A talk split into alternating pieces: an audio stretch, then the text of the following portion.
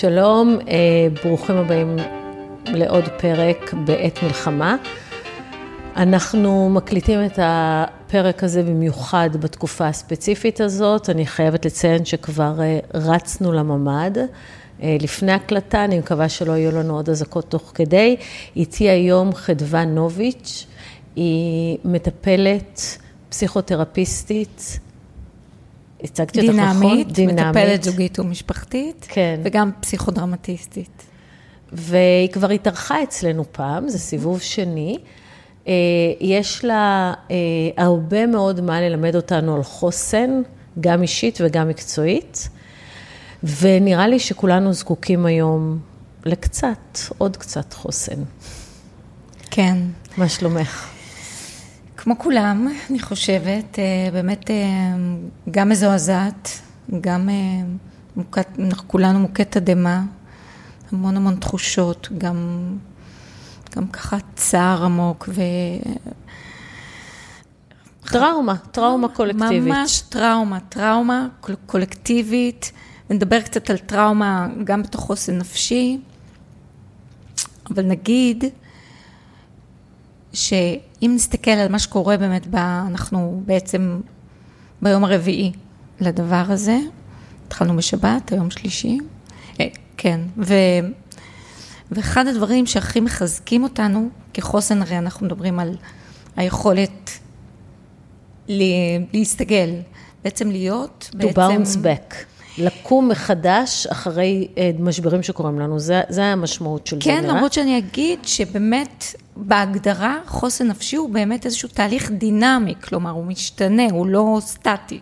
אנחנו לא מיד מתרוממים, זה לא, באמת... זה היכולת להתרומם. זה היכולת בתהליך דינמי להסתגל באמת לאירועי דחק. אה, מכל סוג שהוא, אוקיי? אה, את יודעת שגם גירושים זה אירוע דחק גדול. אה, אובדן, אבל, מחלה, לפעמים כשצריכים להגיע לאן שהוא מאוד מאוד בדחיפות, גם פקק מאוד מאוד גדול יכול להיות איזה אירוע דחק קטן. כשאת אומרת דחק, את מתכוונת לסטרס. כן, אני מתכוונת לסטרס ו- ומצוקה, מצוקה נפשית, וכמה אנחנו מסוגלים באמת להתמודד במובן הזה שלא להיות אה, בהכרח, אה, את יודעת, אה, חסרי רגשות או אטומים, זה בכלל לא קשור, אלא באמת היכולת שלנו להסתכל באופן, להסתגל באופן אקטיבי. כמה אנחנו מסוגלים להיות ולהתאים את עצמנו בעצם לסיטואציה שנוצרה, שהיא לפעמים, כמו שחווינו כולנו בשבת, היא באמת בלתי נתפסת. וגם מהרגע להרגע. ומהרגע להרגע. ולמה זה טראומה? כי באמת לא הייתה, לא הייתה הכנה לזה. לא הייתה הכנה לזה, אנחנו כבר יודעים את זה. אמ, זה תפס אותנו בהפתעה, אובדן שליטה מוחלט, ובתוך זה גם וזה עיקר הטראומה, חוויה שאין מי ששומר, אין מי שמנהל את הסיטואציה, אין מי, תשימי לב מה קורה בימים האלה, שכבר יש תחושה שבעצם צה"ל, מה שנקרא, he's back. נכנס לזירה. בדיוק. אמ, אז, אז באמת, אנשים שיותר מסתגלים, הם כבר כאילו על הרגליים, כבר מתארגנים, כבר עוזרים, כבר מצטרפים לתוך הדבר הזה של, אמ, של לסייע בעצמם, של להיות לעזר, ותכף נדבר גם על זה. אמ, ספציפית לאירוע הזה, יש כמה דברים שמאוד מאוד מאוד חשוב, ש... שנוכל ככה באיזשהו אופן אה, לזכור ו... וליישם. ממש ליישם. אז בואו ניתן קצת כלים לפתח חוסן. בדיוק. נדבר ממש ספציפית על הסיטואציה הזו ו- וקצת נרחיב. אמ, כשאנחנו מדברים על הסיטואציה הזו, רוב האנשים, אמ, מי שיכול להתגייס, מי ש... בעצם מה שקרה ביום, יומיים הראשונים, זה שרוב האנשים גם היו בשוק וגם נשאבנו אל תוך המדיה, אל תוך ה... טלוויזיה, אל תוך הסרטונים, אל תוך ה... עכשיו, למה זה קורה לנו? הרי אנחנו רובנו לא מזוכיסטים, נכון? זה קורה לנו כי אנחנו בעצם מבקשים כן לייצר איזושהי שליטה. איזושהי יכולת, וזה נותן לנו אשליה של שליטה. אוקיי, אנחנו רואים מה קורה, אנחנו, ואז אנחנו נשאבים לתוך הדבר הזה עוד ועוד ועוד, וכאילו מייצרים לעצמנו סוג של שליטה, אבל זה לא מדויק. למה? כי ככל שאנחנו נשאבים לתוך הדבר הזה, אנחנו מבוהלים יותר. אנחנו, אנחנו מייצרים עוד סטרס. מייצרים עוד סטרס, בדיוק. אנחנו מחלישים את עצמנו. זה כאילו, את יודעת, אנשים מאוד מאוד מתייחסים ל... להיבט הפיזי. נפצעתי, לא נפצעתי, אבל בעצם כשאנחנו רואים סרטון, ובטח סרטון כל כך קשה, אנחנו קצת יורים לעצמנו בנפש. אנחנו לא שומרים עליה, אנחנו מכניסים לתוכנו המון מידע כאוטי שאי אפשר להכיל אותו, וגם אין לנו מה לעשות עם זה. אין לנו מה לעשות עם זה. אני דרך אגב מסרבת לראות. גם אני. מסרבת גם לצפות אני. בסרטונים המחרידים, לא יכולה. ממש. אתמול אני... פעם ראשונה התחילו לעלות גם לאינסטגרם, אז קצת ראיתי, אבל את כל הזוועות של הטלגרם אני לא מוכנה לראות.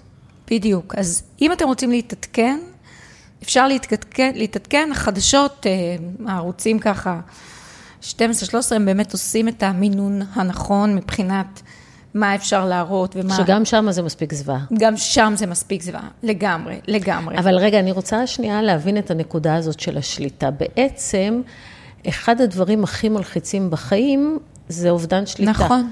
נכון. אובדן שליטה על הסיטואציה, אני יודעת מהתחום שלי בגירושים, שאנשים נמצאים באובדן שליטה שלא יודעים מה עומד לקרות, איך החיים שלהם ייראו. נכון. זה מאוד מאוד מאוד מלחיץ. עכשיו, אנחנו כמובן איבדנו לגמרי שליטה, אנחנו עדיין באובדן שליטה. זאת אומרת, אם יש סכנה... אנחנו מתחילים להחזיר אותה. אם הראיתי לך איפה הממ"ד, ואנחנו לא יודעות אם אנחנו נסיים את הפרק הזה בלי שרצנו עוד פעם לממ"ד, נכון. אז אנחנו באובדן שליטה, אין לנו שליטה על ה... על... ועדיין, בתוך הדבר הזה, אנחנו צריכים לראות... את השליטה שיש לנו. כי בכל זאת יש לנו ממ"ד ב-20 נכון. צעדים מכאן, פחות, סליחה. אמ, ובכל זאת, אנחנו, יש לנו אה, אזעקה. יש לנו אזעקה ויש לנו כיפת ברזל. ויש לנו כיפת ברזל. אני, את יודעת, אני אספר לך באופן אישי קצת, אמרנו שבאמת אה, את חיי, אפרופו אה, הדרך שעברתי לבניית חוסן נפשי, התחלתי בקריית שמונה. אה, נולדתי בקריית שמונה, גדלתי שם, וכשהמטחי קטיוש התחילו ליפול, וזה פחות או יותר מאז שאני בת שנתיים, אה, לאורך כל חיי, אה, עד גיל 20, שככה עזבתי את הצפון, אז באמת הקטיושות היו משהו שירדו בלי, בלי אזעקה, בלי התראה, פשוט בום, פשוט היית שומעת מטחים, כמו ששומעים פה, אבל בלי שום התראה. ואם נשארת בחיים, אז את רצה לאיזה מקלט, וגם אז, את יודעת, כמו היום, מצב המקלטים בקריית שמונה היה מאוד מאוד מאוד קשה. זה לא כמו היום שבכל מבנה, כל דבר, יש... יש, ו- דיר, יש, יש ממ"ד. יש ממ"ד. אמ, ו, ועדיין אמ, יש לנו את, ה, את הדבר הזה. אמ, ו, ותכף נבין איך אנחנו בכל זאת בתחושת, בתחושת אי הוודאות, אנחנו מייצרים שליטה. כי חוץ מזה שאנחנו אה, נעשה, את יודעת, כי יש לנו היום את האזעקה, יש לנו את הכיפת ברזל, יש לנו אה, את האמונה, את יודעת, הרבה אנשים היום מדברים היום על ההשגחה העליונה, זה לא סתם, האמונה גם נמצאת שם, היא גם נותנת לנו איזה חוויה של שיטה, אמונה לא רק בהשגחה עליונה, אמונה בעצמנו, אמונה בצה"ל, אה, אבל תכף אנחנו נדבר על עוד, על עוד כל מיני דברים. כי בעצם כשאנחנו מדברים על חוסן נפשי, אנחנו באמת כן מדברים על תהליך שהוא, את יודעת, אנשים אומרים, וואו, הוא נולד, אנשים לא נולדים עם חוסן נפשי, הם כן נולדים, רובנו, עם איזושהי אמונה אה, בטוב, אמונה שגם הטוב ינצח. וזה גם משהו שנותן לנו תקווה והמון המון תקווה, ואת דיברת על זה פעם בעצמך. אה, בפודקאסט שלם, שהיה, כן, כן, תקווה זה כלי מדהים. מאוד משמעותי, לא מזמן הוא עלה בשנה, נכון. בראש השנה, מאוד רלוונטי. נכון, אז מה שאני, מה שאני רוצה להגיד, זה שבעצם, אה, גם בתוך סיטואציה של אובדן שליטה, תמיד, תמיד, תמיד, תמיד, יש לנו איזושהי שליטה, ואנחנו באמת תמיד צריכים לחפש, אוקיי, איפה אני מתחילה ואיך אני מייצרת שליטה. ואיזה כלים יש לי, איזה כלים אופרטיביים יש לי כדי לייצר את השליטה. אה, או כדי לייצר באמת את, ה, את, ה, את הכלים שאני יכולה לייצר עבור עצמי. ומה שאני אגיד עכשיו זה איזושהי סגירת מעגל, כי כשאני הייתי ילדה בקריית שמונה, הגיע לשם פרופסור מולי להד, שהוא היה אז סטודנט לתואר שני, ועשה מחקר באמת מאוד מאוד משמעותי, שעד היום הוא מחקר שמלווה את כל התהליכים הכי גדולים של חוסן נפשי. אמ, איך אוכלוסייה מתמודדת יום-יום עם התקפות טילים, ואיך בונים חוסן נפשי. ומודל העבודה שלו, אמ, שנקרא מודל הגשר המאחד, הרבה אנשים מכירים אותו, בעצם מדבר על זה שלכל אחד מאיתנו, כמעט לכל אחד מאיתנו, יש איזה טייס אוטומטי, שבשעת סטרס ודחק לאורך זמן, הוא יהיה הראשון שמופעל, אוקיי? והדבר הזה, הוא אומר, מורכב בעצם מגשר המאחד ראשי תיבות של, של גוף, אוקיי? של מה? גוף. גוף. יש לנו גוף, תכף נדבר איך הוא עוזר לנו. יש לנו שכל, תכף נדבר איך זה עוזר לנו. רגש, יש בטח. לנו רגש, נכון. אה, יש לנו הומור, יש לנו אה, משפחה, אוקיי? אה, יש לנו אמונה, יש לנו חברה ויש לנו דמיון. ואלה הכלים שעוזרים לנו כן להשיג איזושהי שליטה על הדבר הזה שנקרא התמודדות עם משבר לאורך זמן והסתגלות אליו. אז, אז בואי נראה ככה איך הגוף עוזר לנו. את בטח יודעת. אני הולכת לרוץ. את הולכת לרוץ, נכון, לגמרי. אז אנשים הרבה פעמים יגידו עכשיו, כן, אבל אני לא יכול לרוץ בגלל שיש... אני רצה בחדר כושר. יופי, אז אפשר לרוץ בחדר כושר, אפשר לרוץ אגב בתוך השכונה, לא חייבים לרוץ במרחבים הפתוחים, אלא לרוץ בין הרחובות אה, ולהיכנס למבנים עם משהו מגיע. בסדר, אבל לא כולם רצים. המטרה, הכוונה היא שצריך יופי. אה, להפעיל את הגוף. להפעיל את הגוף באופן שדרכו נשיג איזושהי חוויה. עכשיו, מה זה להפעיל את הגוף?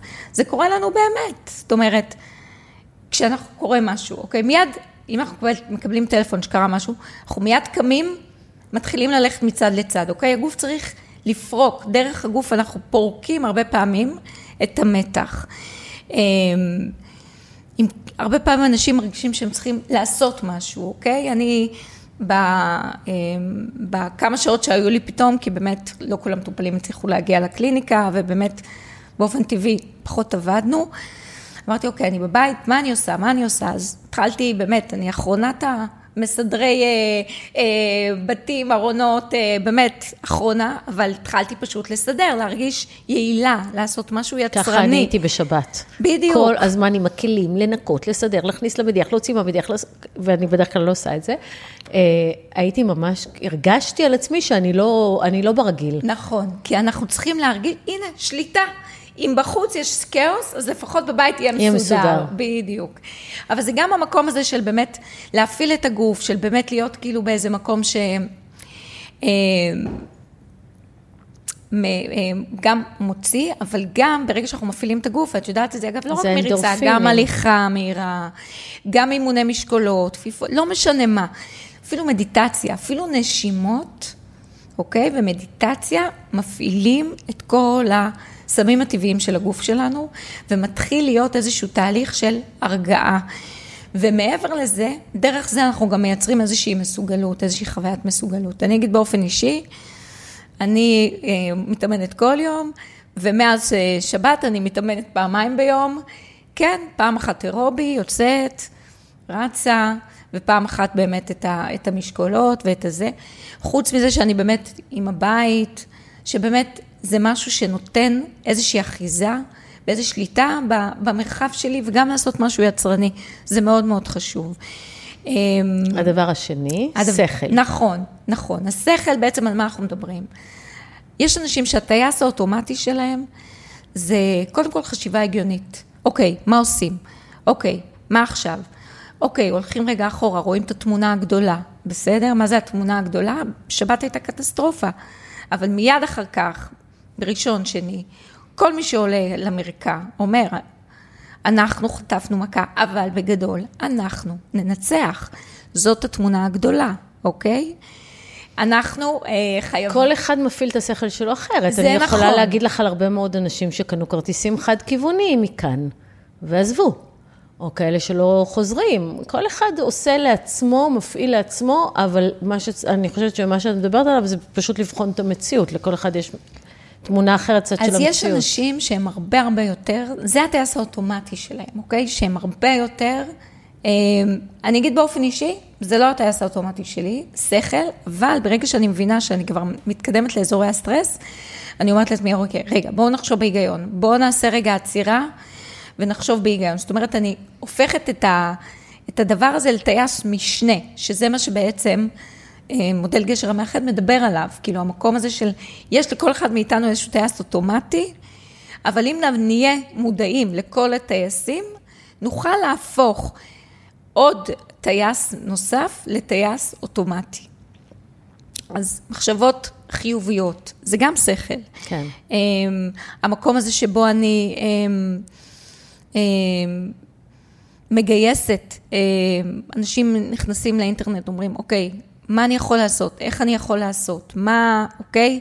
כאילו, כל מה שקשור למידע, למחשבות חיוביות. Um, להסתכל על חצי הכוס המלאה, זה גם חשיבה חיובית. Um, ו- והרבה פעמים זה איזושהי תוכנית פעולה, תוכנית עבודה. מה ה-worst case scenario ואיך אנחנו גוזרים ממנה לאיפה שאנחנו נמצאים עכשיו. אז זה השכל שלנו, ואז יש אנשים שהטייס האוטומטי שלהם הוא הרגש. מה זה אומר הרגש? כל מה שעוזר לנו להביע, להוציא, לבטא אה, רגש. זה יכול להיות דרך אה, כתיבה. אנשים התיישבו, יש לי שני מטופלים ממש מהבוקר, אוקיי? אחת הייתה מאוד קרובה לאירועי המסיבה, וסיפרה לי איך היא פשוט באיזשהו שלב, מרוב שלא ידעה מה לעשות, התיישבה וכתבה, כתבה במחברת, כל מה שקרה לה מהבוקר, גם, גם במחשבה שאולי יקרה לה משהו, ואז גם, גם כתבה כאילו כפרידה, אבל גם כ, כאופן של לאבד את, ה, את הרגשות. מטופל שהתגייס, כתב לי הבוקר, כתבתי הלילה את הפרק הראשון של הספר של החיים שלי. מדהים, מדהים. ממש. ממש, אז כתיבה, אנשים לפעמים, כמובן בכי, זה, זה, זה מה שנקרא ה-obvious, כתיבת יומן, אפרופו קריית שמונה, אני ב-82, אני ילדה בת 12, אנחנו נכנסים, בכם שלום הגליל, למקלטים לחודשים, לחודשים. ואני יושבת ואני כותבת יומן, ואני בטוחה שאני הולכת להיות אנה פרנק 2. אני בטוחה בזה, ואני כותבת כל יום מה עובר עליי, איך עובר עליי, ואני אז כמובן לא ידעתי את זה, אבל בדיעבד היום אני יודעת שזה היה הדרך לאבד את כל הרגשות, להוציא את כל הרגשות. את צריכה לפרסם אותו, את יודעת. כן, הוא הלך לאיבוד באחד ממעברי הדירות, זה באמת מאוד מאוד עצוב. יואו, איזה חבל. כן, כן, אבל... גם כל אומנות, כל יצירת אומנות, כל, כל דבר שהוא ביטוי ככה של רגשות, וכמובן אנחנו כל הזמן אומרים, תדברו עם אנשים, תדברו עם אנשים, תשוחחו עם אנשים. את יודעת, אנשים מגיעים להם בימים האלה לקליניקה עם, עם, עם קצת אשמה, ויש המון אשמה. לאלה שניצלו, יש המון אשמה לאלה ש, שממשיכים בשגרה, להפך. להמשיך בשגרה זה אחד הדברים הכי חשובים במצב הזה. אתם לא יכולים לעשות דבר יותר טוב לנפש שלכם ולסביבה, אם תמשיכו בשגרה שלכם. ואנשים נורא זקוקים לדבר את המצוקה שלהם. ללכת לפסיכולוג זה אחד הדברים הכי הכי חשובים. זה הכי תמיד. מדהימים, זה תמיד, אבל בטח באירועי דחק, את יודעת את זה. ו- והרבה פעמים, כאילו מה שאני שומעת בקליניקה זה באמת אנשים שאומרים, אני... אני לא יודע, אני לא נעים לי לבוא ולדבר על עצמי בתוך הסיטואציה הזו, ואני אומרת, זה מה שאתה צריך עכשיו. וזה עוד אחד הדברים שנורא חשוב, לקבל את הרגשות, לקבל את כל הרגשות, את החרדה, את הכעס, את העצב, את הצער, לקבל אותם, להגיד, זה מה שזה, זה מה שזה עכשיו, ולעשות מקום לרגש, זה נורא נורא משמעותי. אם נמשיך עם, עם הכלים, הגשר המאחד. עם הגשר המאחד, והגענו כך באמת להי, היי זה ההומור. וזה די מדהים. הומור לא ציניות, ציניות ממיתה. ציניות מרעילה. מרעילה, הומור. אה, יש בדיחות שחורות קצת, יש אה, ככה באמת, אה, למה, למה הומור עוזר לנו? ולפעמים אנחנו רואים באמת גם בשבעה מאוד טרגי של בחורים באמת צעירים שנפלו, לא רק, את יודעת, זקנים שחיו חיים שלמים. יש משהו בהומור שנותן איזה פורקן מאוד מאוד גדול. ואז כמובן גם משתחררים כל החומרים ככה במוח. וזה גם מכניס לפרופורציות ומשחרר. זה כמו ספורט הומור, רק פחות במאמץ. מה הבעיה עם הומור? לא לכולם יש אותו. נכון. בסדר? אמ, בגלל זה אני תמיד אומרת שכשאני מוצאת מישהו שיש לו הומור טוב, אני תמיד אה, מחזיקה אותו קרוב ללב, כי זה תמיד טוב. כן. שיש מי שיש לו איזה טבעי. זה אחד הכלים, אגב, אמ, היחידים, אני חושבת, שקשה לפתח אותם, קשה כאילו להיות במודעות עליהם, ו, וככה באמת אה, להחליט שאנחנו מפתחים אותו. אה, אבל הייתה, היה פה פרק עם אודליה יקיר, שניסתה נכון. ללמד איך לפתח הומור. היא אמרה, תיקחו סיטואציות ותגחיכו את עצמכם. נכון. עדיין לא דבר פשוט לעשות. זה לא פשוט, ו- ו- ו- ובטח, בטח בקטסטרופה שאנחנו עוברים עכשיו, זה מאוד קשה. אמ, מצד שני, כן, אפשר, אני יכולה לעבור, לעבור בראש כרגע על כמה אה, בדיחות שרצו בבית במהלך הימים. טוב, לא, לא נעביר כן, דחקות ו- פה כן, היום, בדיוק. שאף אחד לא ייפגע לי. לג- לגמרי. נראה לי שהומור אה, מתחיל לא, בשלב עצמיות, קצת לא על יותר ה- אה, מאוחר. כן. כן. זה כמו שנגיד אצל הילדים, מאוד לגיטימי בדיחות שואה. נכון. שאני מזדעזעת, כי נכון. אנחנו עדיין, כאילו, הם יותר רחוקים מזה. הם, יש להם בדיחות שואה, שאני משתגעת, זה לא מצחיק, למה אתם עושים בדיחות, למה בדיחות שואה וזה, והם לא מבינים מה אני רוצה מהם. אני מסכימה איתך, אני מסכימה איתך. נכון, אנחנו כאילו, השואה זה קדוש, נכון. והם צוחקים על זה, כי זה יותר רחוק מהם. נכון. אז אולי שנתרחק קצת מהסיטואציה, נוכל... אה, נכון. כן, לא, הבדיחות שרצות בבית זה ממש משהו מאוד מאוד פרטי, ככה שקשור ככה באמת לסיטואציות מאוד ספציפיות, אבל, אבל זה, זה עובד. תראי, גם... אני זוכרת שגם אה, אימא שלי נפטרה לפני המון המון שנים, ממחלה קשה, אה, אחרי סבל מאוד גדול, וכש...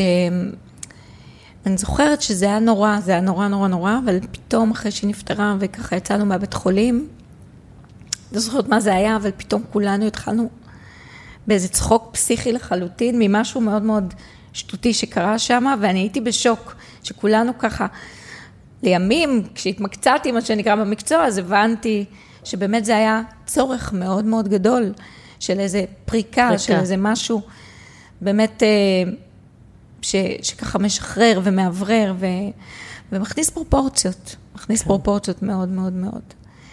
אה, חוץ מהומור, מהם. יש לנו מה זה משפחה. היה? משפחה. משפחה. עכשיו, משפחה זה דבר מדהים, כי לפעמים משפחה יכולה להיות מאוד מורכבת, ומשפחה יכולה להיות מאוד, אה, לא כולנו, יש לנו את המזל אה, תומכות, תומכות, וזה, ו- לפעמים משפחה ו- יכולה להיות דבר קשה מאוד. לפעמים משפחה יכולה להיות באמת, ולהיות האירוע דחק בפני עצמו. יחד עם זה, אני אגיד, שכן יש למשפחה את הנטייה באירועי דחק, גם אם היחסים הם לא מאוד טובים, גם אם היחסים הם רחוקים, גם אם יש איזה מתח, גם אם... בסוף, כשקורה אירוע גדול, בני משפחה מתלכדים. מתגייסים, כן. ומתגייסים. למה זה נמצא? למה זה ככה? למה קורה לנו מה שקורה לנו אחרי, בעם שלנו, אוקיי? טוב, זה קשור לחברה, אבל גם משפחה בסוף רוצה לשמור, זה קשור לפסיכולוגיה אבולוציונית, רוצה לשמור על ה-DNA שלה, על הדם שלה. ובאירוע דחק אנחנו מתוכנתים להתגייס ולהגן ולעזור, לא משנה מה. לא משנה כמה מתח היה, לא משנה כמה כעסים היו, לא משנה מה, את יודעת, אני שומעת על אה, זוגות גרושים שכבר אה, נשואים ב... ב כל אחד, ו- ואין כן. קשר בכלל טוב אחד עם השני, וכשיש איזה אירוע דחק כזה, הם פתאום מתגייסים ופתאום מדברים, ופתאום שמים את הכל הכל בצד, ו... אה, את הסיטואציה ומתגייסים לעזור אחד לשני.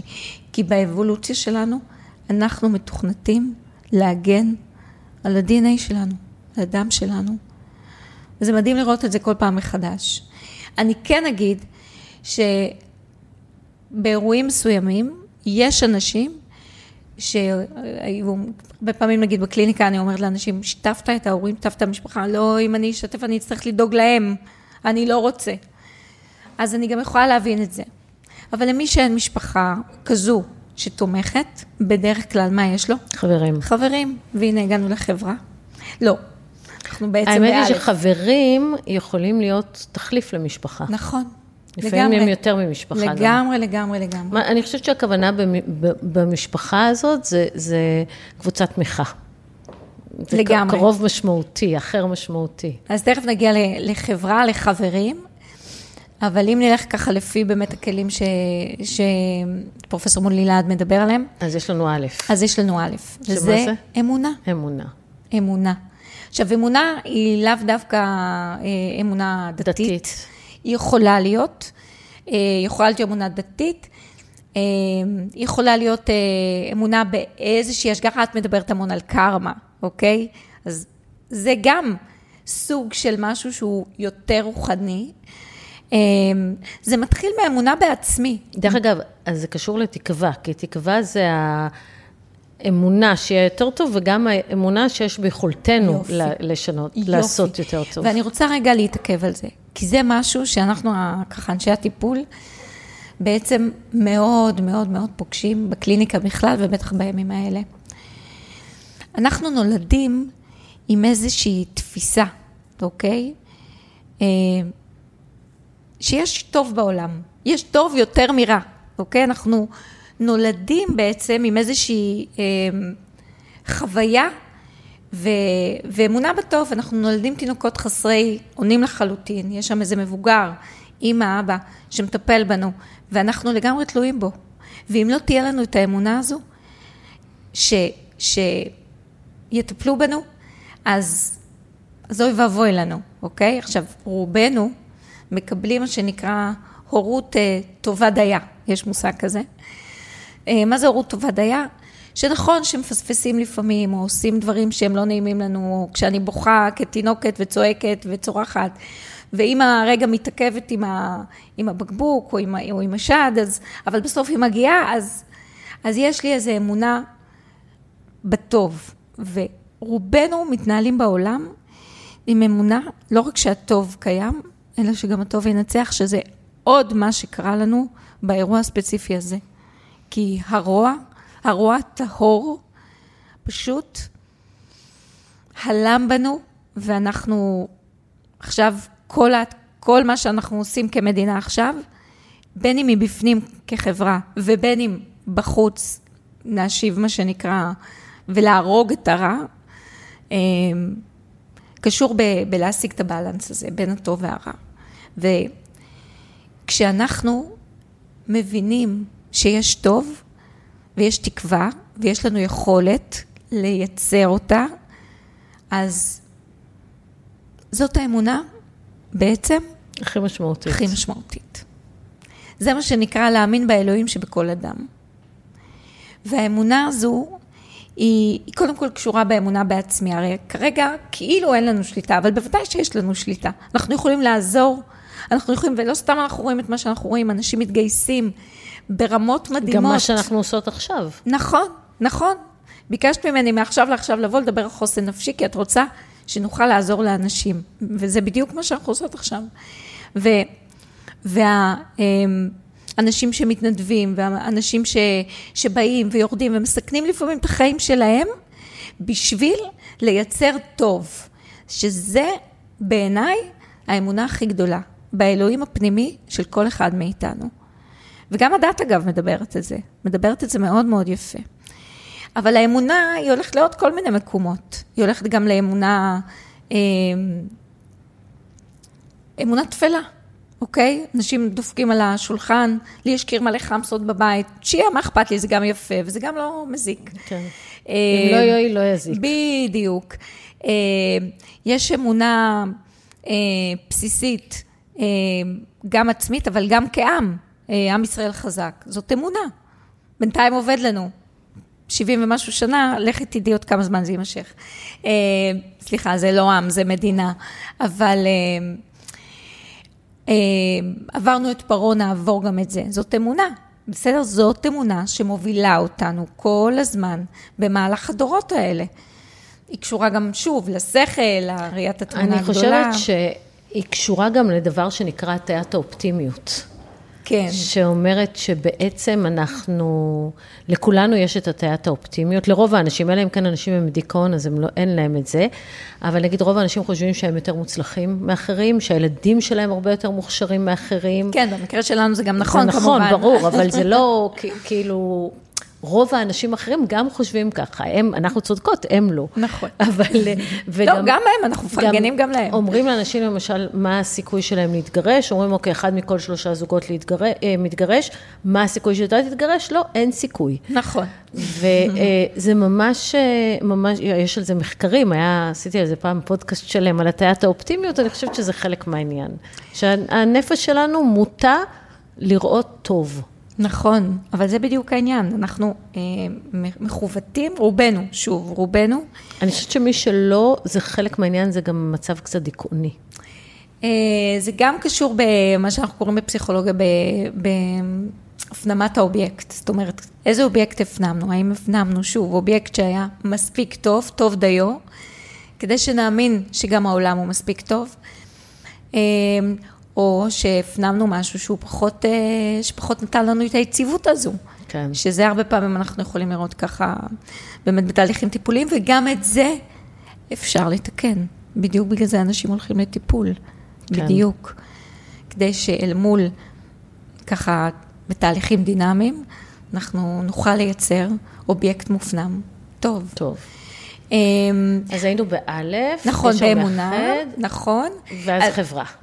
כן, אז החברה, אמ, שוב, חברה, זה גם ברמה האישית, החברה הכי טובה שלי, אה, אני יכולה לתת דוגמה שהחברה הכי טובה שלי, שגרה במרחק של שעה ממני, והבעל שלי התגייס והילדים כבר גדולים, ואנחנו, מה שנקרא, והיא נשארת שם, ואנחנו מחזיקות אחת את השנייה באופן יומיומי, לפעמים פעמיים ביום. החברה הכי אה, טובה שלי ביפן. וואו. אה, לא כל הזמן, היא בטיול. בטיול, אז כמה זה קשה. כן, כן, אז אני נותנת לה דיווחים שוטפים. אז. אז, אז, אז כמובן זה, והמקום הזה של להיות ביחד, של לדבר, כן, דיברנו ברגע של היכולת לדבר עם פסיכולוג, אבל גם עם חברים, זה בדיוק אותו הדבר, היכולת להיעזר ולעזור, היכולת להיות ביחד, היא מאוד מאוד מאוד משמעותית. מאוד. אנשים, אני רואה אנשים שמגיעים אליי שגרים בקליניקה לבד, אני ממש מעודדת אותם לא להישאר לבד בתקופות כאלה, כי זה באמת נורא נורא קשה. אמ, וזה הרבה יותר קל ביחד. כן. אמ, אבל גם בתור חברה... נכון, אז, רגע, אז, אז זהו, ש... אז יש את החברים האישיים, אבל יש גם את החברה. אמ, את יודעת מה, אני אתן רגע את הדוגמה של גלעד שליט, כי זה באמת היה תהליך התרחבות, כי בהתחלה האוהל, אוהל של גלעד שליט, התחיל עם ה... עם המשפחה והחברים, נכון? חברים האישיים, ואז כל מצפה הילה התגייס, ואז נוספו עוד ועוד ועוד אנשים, ואז היא היה התהלוכה הזאת באיילון, שחצי מעם ישראל הלך יחד עם, ה, עם המשפחה כמחאה, ואז הגענו אל האו"ם, וכל העולם בעצם, ותראי מה קורה עכשיו בעולם, כל התמיכה הזו. זה היה נורא מרגש לראות, את יודעת, לפני שהתיישבנו, ראינו את כל הכתבים בעולם, בוכים, כשהם ממש מדווחים על מה שקורה, וזה בדיוק, וכמה זה נותן לנו כוח, המקום הזה שכל העולם, איתנו, כל העולם, מבין את גודל האסון, את גודל, גודל הפוגרום, זה, זה ממש פוגרום מה שהיה. זה, זה, אין מילים עוד לתאר את הדבר הזה, לתאר. באמת. זה זוועות שאין מילים לתאר. וכל העולם איתנו, אז זו דוגמה נהדרת לאיך חברה עולמית מחזיקה איתנו את הדבר הזה. לא רק בהזדהות ובכאב, אלא גם בספינות שמגיעות עכשיו מארצות הברית ומתקדמות לעברנו ונותנות הרגשה שהאחות הגדולה מגיעה להיות או החברה הטובה מגיעה להיות איתנו. אבל אני חושבת שגם, את יודעת, כל ההתגייסויות הפרטיות. לגמרי. האיסוף אה, דברים לחיילים, והתרומות כסף. דרך אגב, כל כספי המחאה, המיליונים של כוח קפלן, מנותבים היום לצבא. נכון, שצריך רק להגיד באופן מאוד ברור, שכוח קפלן זה כסף של המפגינים עצמם, נכון. שמתאחדים.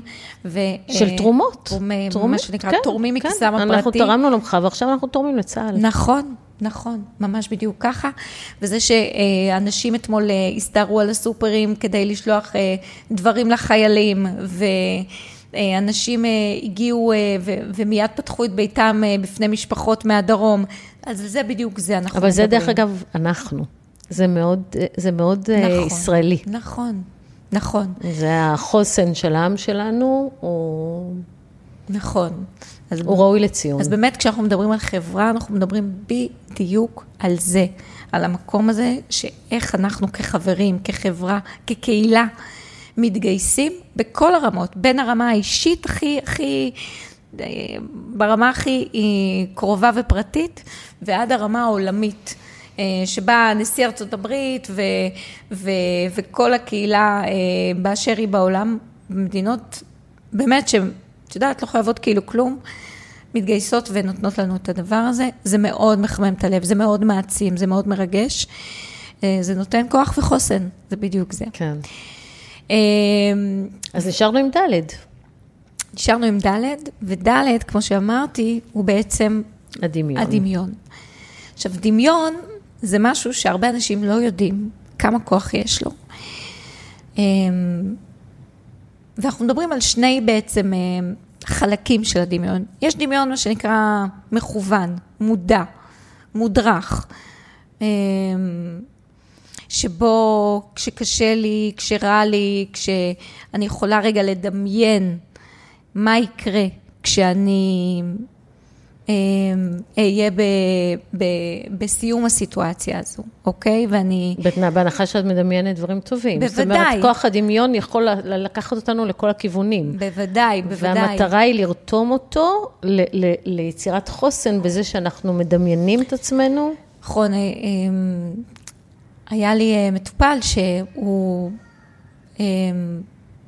כמובן, דוגמאות שאני נותנת כאן הן ככה באישור של מטופלים, אבל היה לי מטופל שהוא עבר טיפולים כימותרפיים מאוד מאוד קשים, והוא סיפר לי שכל מה שהוא מדמיין זה איך בסיום הטיפול הוא מגיע לים ומתמסר לקרני השמש, יושב על הכיסא הזה בים ורואה את הים, וממש יכול היה לדמיין את הים תוך כדי הטיפול, וזה כל כך עזר לו. אז זה לדוגמה דמיון מודרך. מה זה אומר? באופן מודע, אני מדמיין. יש איזשהו אלמנט של דמיון, שרוב האנשים לא מודעים אליו, והוא הוא, הוא די מדהים, בחוויית סכנה וכיליון, אוקיי? המוח מבין שהאדם נמצא, קורס בקריסה אל תוך עצמו, מתוך הסטרס.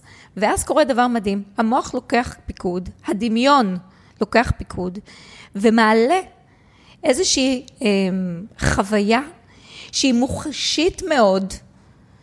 עכשיו, האדם לא, לא מתבלבל, הוא מבין שהוא לא במציאות, אבל הוא מבין שהוא מקבל איזשהו חיזיון, כאילו, כאילו חיזיון, אבל זה בעצם המוח מייצר את זה.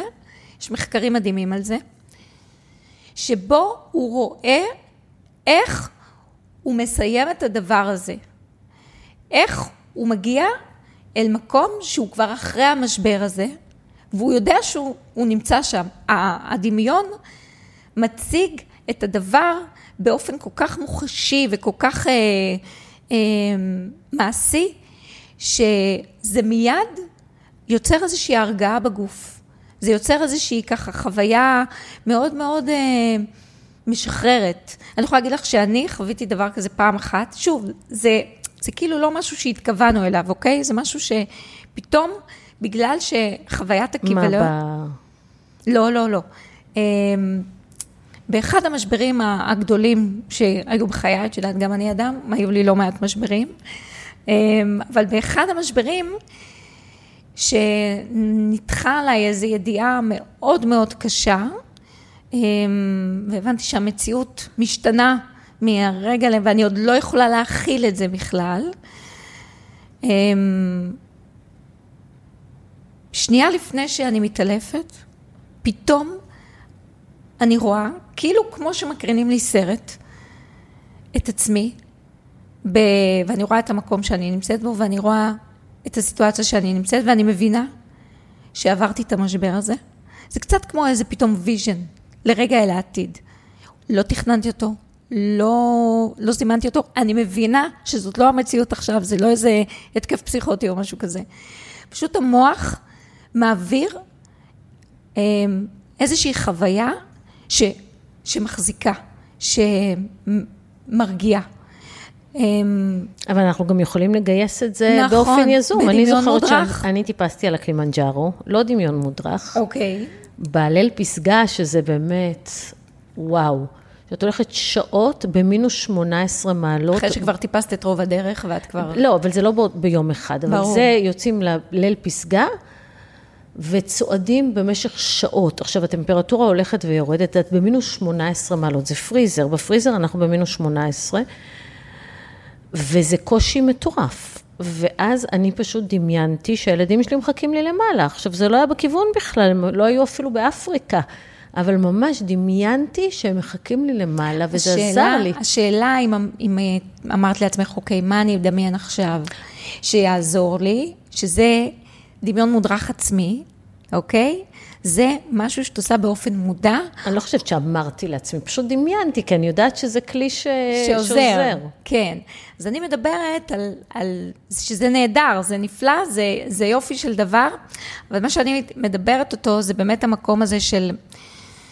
קורה משהו ש, שלא, לא, הוא פתאום קורה לי, פתאום אני רואה את זה, אוקיי? פתאום אני רואה את זה, ואת אומרת שזה אותי. כלי שהנפש בעצם מייצרת? הנפש מייצרת, אה, בש... אה, מה שנקרא, אה, מדעי, מדעי הנפש אה, לא מדברים במושגים, מדברים במושגים של מוח, אוקיי? כן. כאילו המוח, כן, הנפש, המוח מייצרים את זה, ובעצם אנחנו חווים איזשהו חיזיון שהוא מעביר אותנו את החוויה כאילו זה קורה באמת, למרות שאנחנו ב, לגמרי בבוחן מציאות תקין, אנחנו לגמרי מבינים. אבל זה כאילו עושה איזו הרגעה. כשהמוח יוצר את ההרגעה הזו, אנחנו מקבלים כוחות. אני ממש זוכרת איך אני מבינה שאני אהיה בסדר. ולא רק אני עברתי את זה, עברו את זה מטופלים ועוד אנשים, זה לא קורה הרבה, לצערי, אנחנו עוד מחקר מאוד מאוד גדול על, ה, על התחום הזה של הדמיון, כי הוא, הוא באמת אה, קשור עוד ל, ל... למה הוא קורה אצל חלק מהאנשים ואצל חלק לא. אנחנו, אנחנו לא לגמרי יודעים. אגב, עוד דוגמה מאוד טובה לדמיון, אה, סרט אה, החיים יפים אה, בשואה, נכון. שהוא מייצר עבור הילד שלו עולם דמיוני לחלוטין, שהוא יוכל, הנפש של הילד תוכל להכיל את, ה, את, ה, את החוויה הבלתי ניתנת להכלה הזו. במחנה השמדה. של מחנה השמדה, בדיוק. הוא מספר לו שהם בתחרות, ואז כן, מגיע הטנק, הוא משחרר אותו ואומר, כן, ניצלנו. כן, כן, ממש, ממש מטורף. ככה. סרט מטורף, הוא ממש יצר עולם שלם. עכשיו, באמת לילדים הרבה יותר קשה להכיל אה, ולהסתכל על סיטואציה, כי הנפש שלהם כל כך רכה. ואפרופו הנחטפים, אה, בדבר הזה, זה, זה, זה טראומות, טראומות לשנים, טראומות באמת. לשנים, כן. באמת, אבל אנחנו צריכים להבין ולזכור שבאמת יש לנו כלים, ו, ויש לנו יכולת ליצור את הטוב, אה, ותמיד יש מה לעשות. תמיד, תמיד, תמיד, תמיד, באמת, כאילו, לפעמים זה לא נראה ככה, לפעמים זה מרגיש כאילו אין תקווה, ולפעמים זה נורא נורא קשה, ולפעמים אנשים צריכים לשמוע אה, ושיגידו להם, זה באמת נורא נורא קשה, ודברים, אנחנו עוברים דברים נורא נורא קשים, אבל אנחנו חייבים לדעת ולזכור שאנחנו נתגבר על זה. ויש. לנו את היכולת לחצוב מתוכנו את החוסן האישי שנמצא שם. ממש, ממש ככה. ממש. וואו, חדווה, תודה רבה.